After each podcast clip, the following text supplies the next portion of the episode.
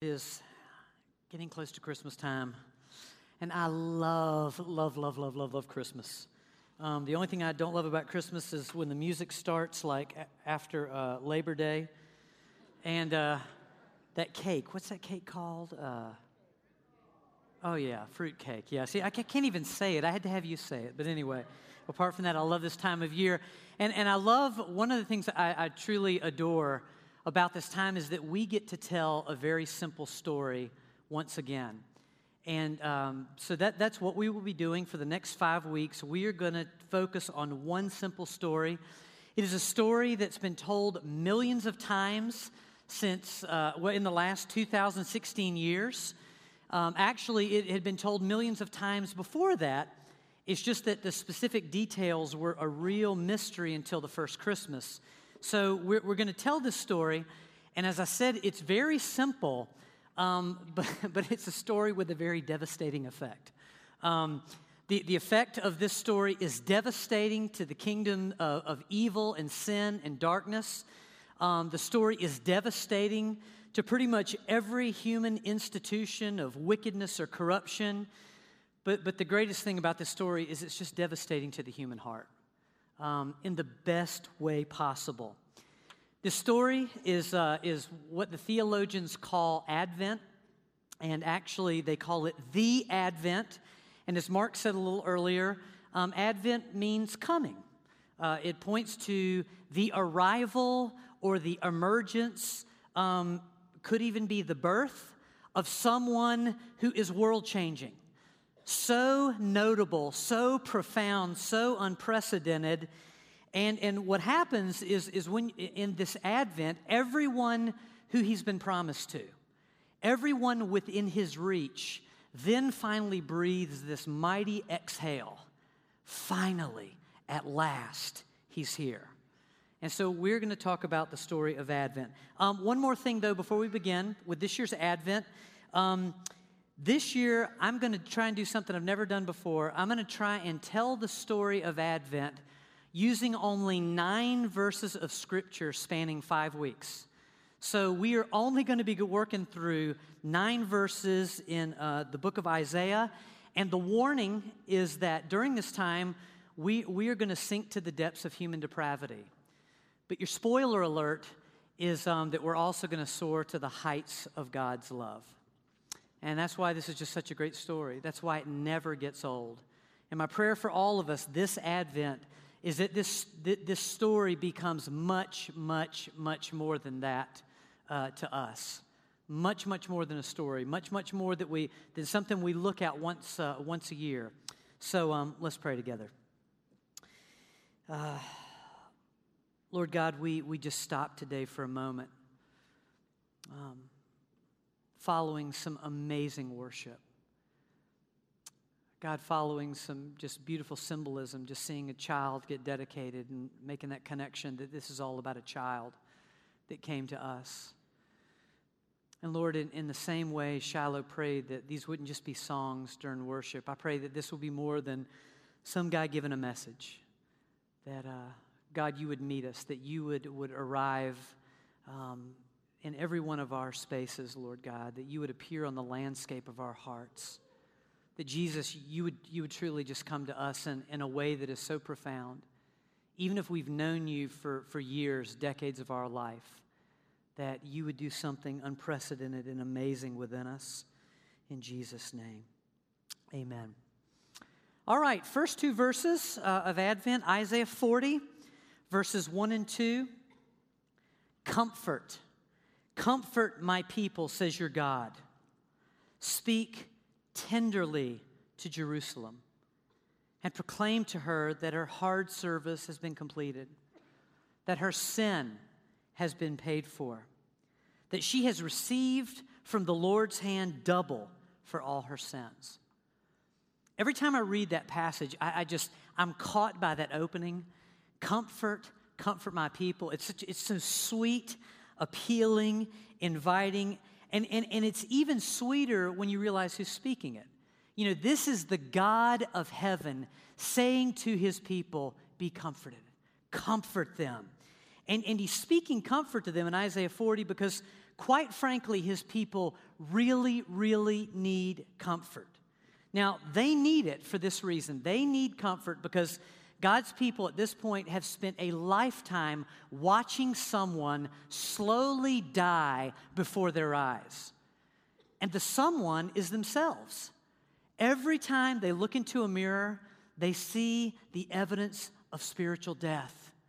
They're decaying on the inside.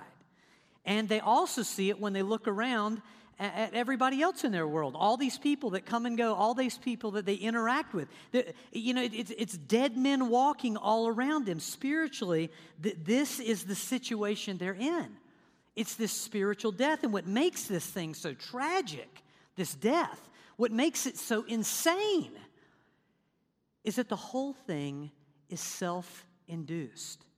These people have done it to themselves. Now, if you know anything about the Bible and, and, in, this, in this part, if you've ever done the extra reading, you've looked at the history of God's people, you would never know this fact to talk to them because what they've done up to this point and what they're doing right here is they have blamed other people and they've blamed other powers for, for their misery, for their situation. They blamed, first of all, God for their situation. But they also blamed the, the, the nation of Assyria. And so, to talk to any Israelite in their day, they would say, Look, you know, we are how we are right now, and we are where we are spiritually because our God has forgotten us. And more than that, the nation of Assyria, they've come in and they've invaded us. So, how in the world do you expect us to trust and obey in light of all this? I mean, we are just victims of a crime. You know what I mean? This has just happened to us. But see, the truth it tells a very different story about Israel. The truth is, the facts are, the reality is that centuries ago, they rebelled. They wandered away from their God, and they did it three, in three principal ways. Number one, in, in, in regards to kingship. You know, as far as Israel was concerned, early on, God wasn't visible enough for them as king. So, what did they do? They demanded a human king like everybody else had, and they got what they wanted. God wasn't king enough for them. There's something else God wasn't enough for them, and it's visible in worship. God wasn't present enough, in, you know, through all the symbolism. It got kind of lost for the people of God. And so, what did they do? Well, they made idols like the other nations around them, and they worshiped them. And then, of course, we got a real tragic part of this. We don't like to talk about this very much, but God wasn't enjoyable enough for them in everyday life either. And so the people of God, they indulged themselves in all kinds of immorality, all different various times. There's more than one, you know. And God's people, they dove into those waters. And so here, when they're complaining, you know, we're in this bad place because our God forgot us, because our, na- you know, the other nations have invaded us. They are very conveniently forgetting, in the midst of all this complaining, that they are the real problem here. They are where they are, and it's all their fault. And so I, th- I think I've made the point so far, right? Israel is in a dreadful, dark place okay? It's bad, they're bad. This is kind of like, you know, this is the end kind of bad. And so, how are we supposed to make sense then of Isaiah 40, 1 and 2, these, these, these sweet words, comfort, comfort my people, says your God, speak tenderly to Jerusalem. Proclaim to her that her hard service has been completed, her sin has been paid for, and that she has received double uh, from, from the Lord's hand double for all her sins. How do you make light of these words in light of all this garbage and blackness on the part of his people? And there's only one word that explains it all. And it's probably your favorite word in the English language. And the word is love. This is simply the great love of God. You know, God is saying here look, despite your great sin and your slow spiritual suicide, I got a news flash for you. You are still my people, and I am still your God. The love I had for you, I still have for you. The promises that I made to you, they're still good. The covenants that I cut with you, uh, they're, they're still good as well. Your wickedness towards me will never stop my goodness towards you. And so the words from God are comfort. Comfort my people. Speak tenderly to Jerusalem. Tell them I've not forgotten them. Tell them I've not forsaken them. Why? Because now is the time of my compassion. Right now is the time of your healing and your salvation for me. And you know, when, when we hear all that, you know, even for me, I've read this story so many times before, but putting it together, I stopped in the, you know, right in the mid sentence and I'm like, you know, I know that I know that I know that I know this backwards, forwards, all kind of ways, but it's still incredible. This whole thing is so incredible. It's just unbelievable mercy. It's, it's even when you look at it from God's point of view, the whole thing is really unfair. I mean, his people. They made the deathbed that they're lying in, right? They did this to themselves. They walked out on God. They had it so good. They threw it all away. And then God comes after them like this. And God's heart is leading the way. It's just like the, most, the, the craziest story of unbelievable scandal and then just amazing, astounding, awesome, redeeming love. And that's why when you really want to put this together and you say, okay, well, man, I'm having a hard time conceptualizing all of this. I need some kind of a vivid story, you know, an allegory to put it all together. There's only one allegory that makes sense of all of this, and it's in the Bible, and it's the story of Hosea. The, the only way you can describe this is, is his poor wife, and the reason she's his poor wife is because her name is Gomer. I would not wish that name on any woman, okay? But, you, you know, you have this woman, Gomer, and she's married to this godly man. And, and, and the Lord has blessed them, but what does she do? She, she leaves him. She walks out on him and, and, and basically, literally, actually, she prostitutes herself. And what does her husband Hosea do? He comes after her in the story. He finds her in the story. He redeems her in the story. He brings her back. And that story really tells, tells the, the, you know, just this place in Israel's life. Gomer represents faithless, faithless, faithless Israel. And Hosea represents our faithful God. And I love the ending to their story in the book of Hosea. God says to his people there, I will heal your waywardness, and I will love you freely. That's Isaiah 40 in a nutshell. That's exactly what God is doing here in this passage. Comfort, comfort my people. Speak tenderly to Jerusalem.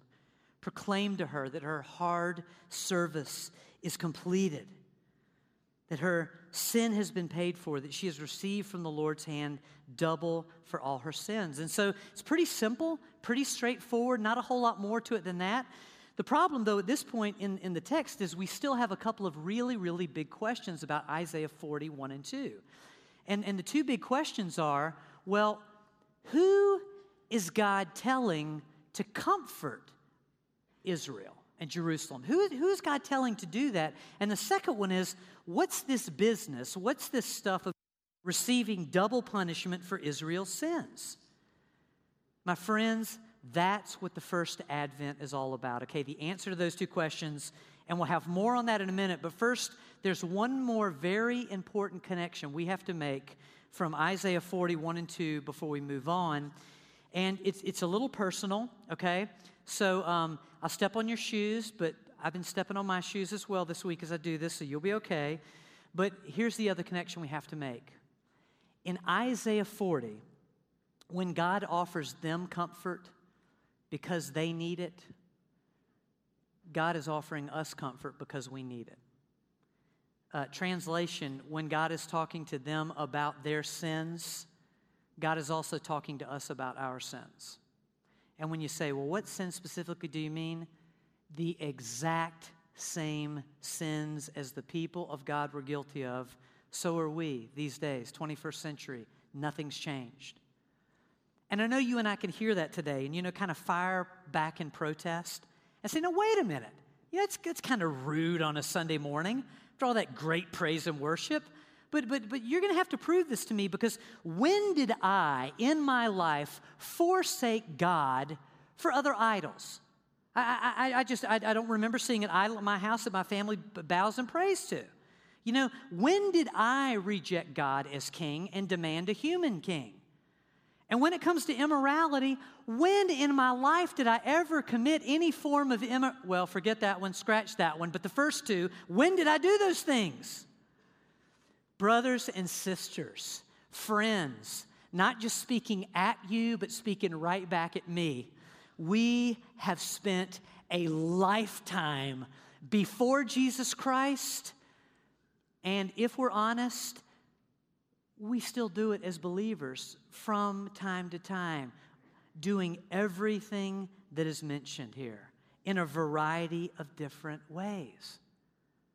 We have worshiped. Steve Keller, in my life, I have worshiped many other things that are not God, okay?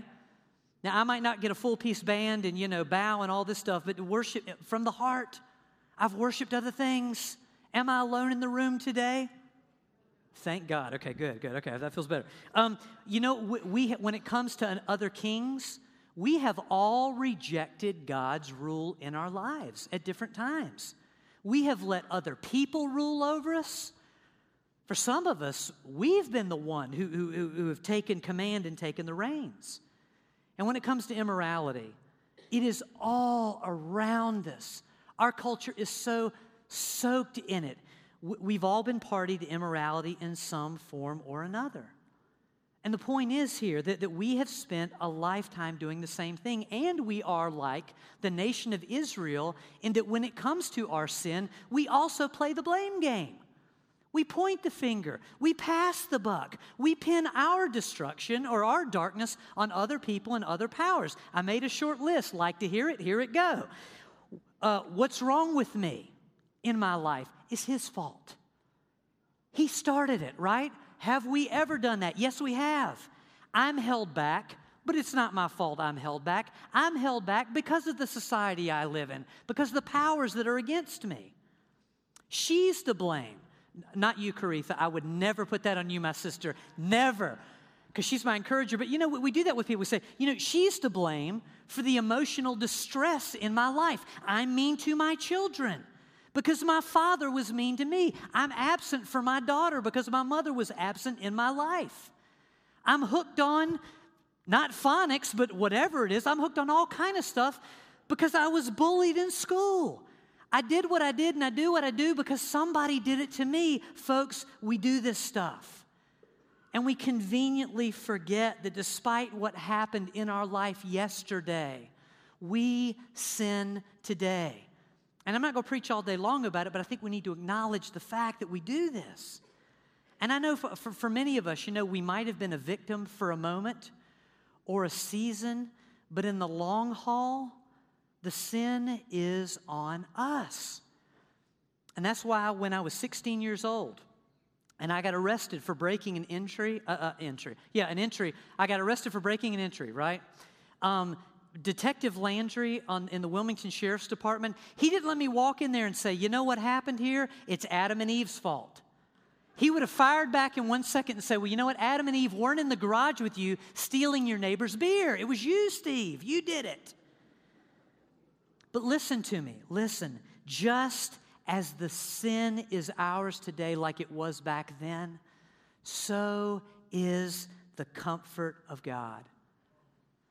God extends the same love to us, the same tenderness, the same compassion to you and I that He did back then. And that's what the first advent is all about. It is that one person comes and He answers both of those questions for us. And you got it right if you, you know, if you gave the Sunday school answer, Jesus Christ is the person, Jesus is the one. And so you see what's happening in Isaiah 40? I mean, the light bulb might have just gone off for you. You know what was happening there?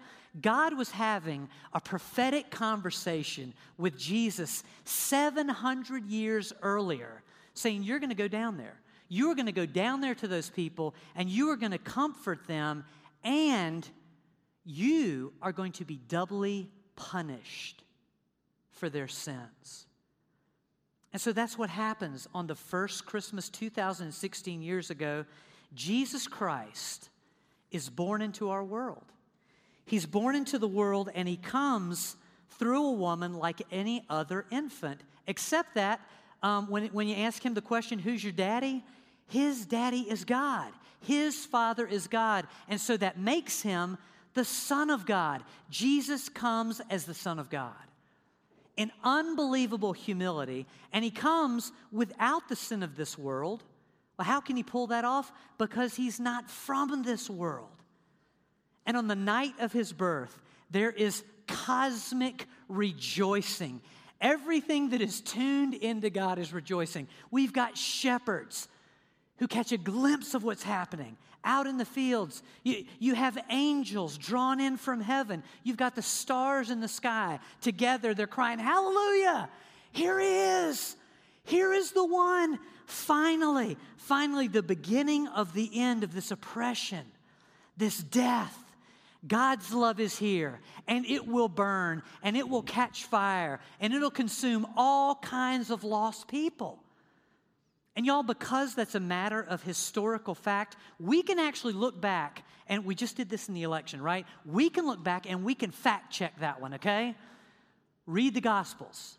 Jesus Christ, in his interactions with people, did he do exactly that? Did he bring the comfort, the love, the compassion, the healing, the salvation of God? Check.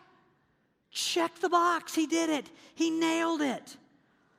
But before Jesus leaves the earth, he will also pay doubly for our sins. And it is beautiful, but it's also tragic and sad in the same way. And I know you can hear that today and go, no, wait, wait, wait, wait, wait. I know about the cross, but that Jesus Christ is paying doubly for their sins. Is that what was going on here in Isaiah? It actually is. It's not a stretch at all. Verse 2 it does not say Israel will pay for her sins. God says, You tell Israel her sins have been paid for. That is a big, big difference. If you want to know what it says in the Hebrew, um, the Hebrew literally reads, Tell Israel, you're going to love this, okay? Tell Israel her warfare has been accomplished. She has been pardoned of all sin. And so, what that means when it comes to this double payment, it means somebody else is going to pay double for Israel's sins. Someone else went to war. Someone else battled. Someone else won the victory in Israel's place. Someone else was punished, and it was not Israel. And again, the someone is Jesus Christ. He came into the world as the Son of God, right? But on that cross, he became the Lamb of God. And that is the glory and the beginning of what happens right there in Advent. His life begins on a manger, in a manger, but it ends on a cross. Jesus Christ is sacrificed on our behalf. He alone faces the double punishment. And y'all, through the cross of Jesus Christ, it starts on the first Christmas night and it, and, and it happens after the tomb but it happens the comfort, the tenderness, the love of God comes to us from a cross. Then, three days later, after he dies on that cross, Jesus Christ is resurrected. And the only thing we read about, and from this point on, when it comes to Jesus, is a word that we used to say in my Southern Baptist church. It's a word called glory. It's just glory after that, you know? Incredible glory. You know, instead of a dead man in a tomb, which is really what you ought to find in this situation, there's not a dead man in the tomb, there's a living Lord outside of the tomb. You know, he, he's not wrapped up in all kind of, you know, nasty brown three day old clothes from a death. He, he's covered in white and he's so glorious and he's so radiant. And, you know, we're talking about comfort, but the love, the power, the, the goodness, the salvation of God is just radiating off of Jesus so much so that even Mary Magdalene can't recognize him. I, I, would argue today if anyone ever knew what Jesus looked like, it is Mary Magdalene. She is Jesus' puppy dog in the New Testament. I mean, after she meets him, she's everywhere. She can't even recognize the man. But all of that is simply to say that in Jesus Christ, all is paid, all is forgiven Jesus Christ delivers the riches of God's love, God's mercy, God's salvation, God's comfort to every one of us. And so, the question we end with today, in light of all this, what else can we do?